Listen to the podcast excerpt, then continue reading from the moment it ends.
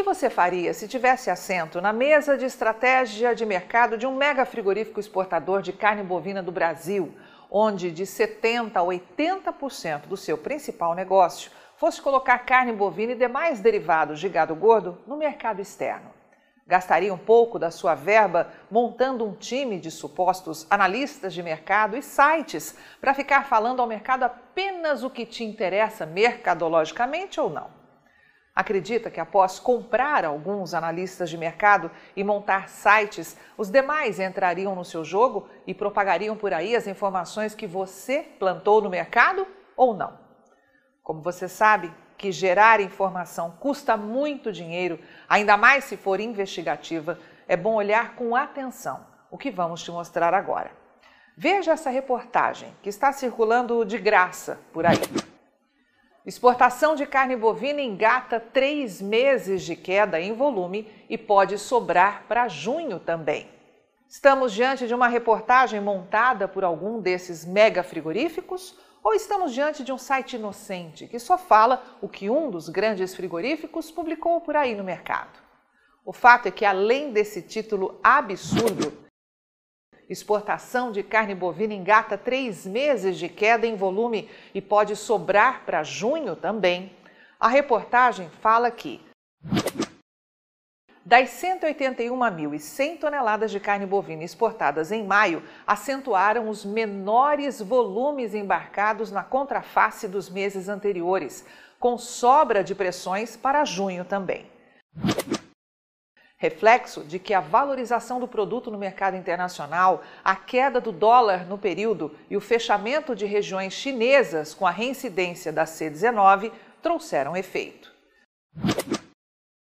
E é claro que eles dizem ainda aos inocentes mercadológicos que há também um pouco do peso de plantas frigoríficas suspensas temporariamente pelos chineses, como a mais recente da Marfrig em Tangará da Serra, no Mato Grosso, por quatro semanas.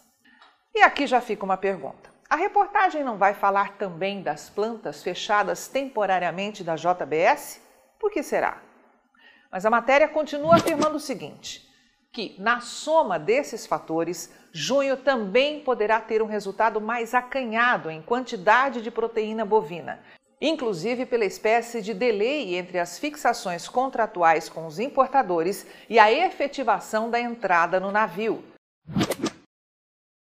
Em março e abril, o Brasil exportou, respectivamente, 203.400 toneladas e 186.600 toneladas, conforme os dados da Abrafrigo, entidade montada para defender os interesses comerciais de parte dos megafrigoríficos do Brasil, trabalhados sobre os registros da SESEX. Em maio, notou-se ainda que em faturamento também houve queda de 1,7%, com 1 bilhão e 80 milhões de dólares sobre os 30 dias anteriores. E no final da reportagem, onde poucos chegam, eles dizem isso: que no acumulado de 2022 o crescimento foi de 25% em volume e de 55,9% em receita sobre os cinco primeiros meses de 2021, para 887.300 toneladas. Fala sério. Isso tem ou não tem cara de reportagem montada para quem tenta fazer de você, que investe direto ou indiretamente em pecuária de corte, o investidor mais desinformado do planeta. Mas vamos aos dados. Lembrando que nós avisamos antecipadamente aos nossos assinantes que reportagens como essas, que têm o objetivo de confundir os inocentes mercadológicos, seriam espalhadas por aí. Então acompanhe com atenção o que nós vamos te mostrar a partir de agora. Se você estiver no mercado publicando apenas o que parte dos mega frigoríficos manda e olha somente para este gráfico, realmente iria montar uma reportagem como a que acaba de ver. Afinal, existe sim uma queda no volume exportado nos meses de abril e maio. Mas veja antes que não são 181 mil toneladas, como eles disseram, mas sim pouco mais de 176 mil toneladas exportadas em maio.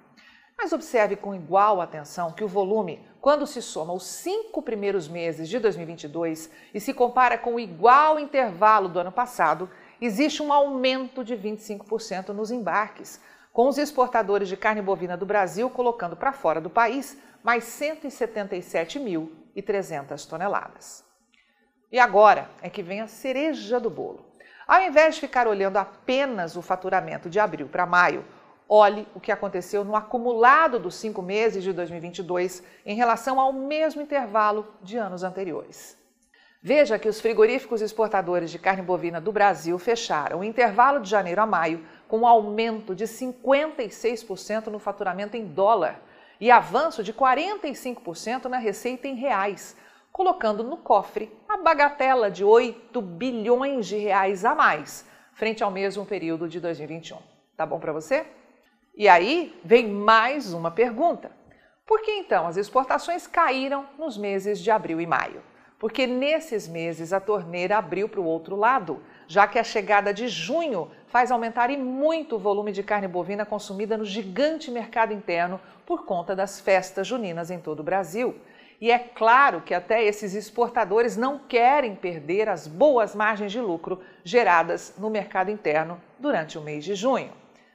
E para terminar, veja os gráficos que mostram o quanto falta de carne bovina no mercado externo, já que a tonelada de carne bovina de todos os tipos, como sempre alertamos antecipadamente aos nossos assinantes, não para de subir de preço. Avante, pecuária de corte desse imenso Brasil. Mais do que nunca, só com informação profissional e investigativa de mercado é que vamos sobreviver. Assine já uma das plataformas de informação da Rural Business e veja você também o amanhã do agronegócio hoje. Acesse ruralbusiness.com.br. Pacotes a partir de apenas R$ 9,90 por mês.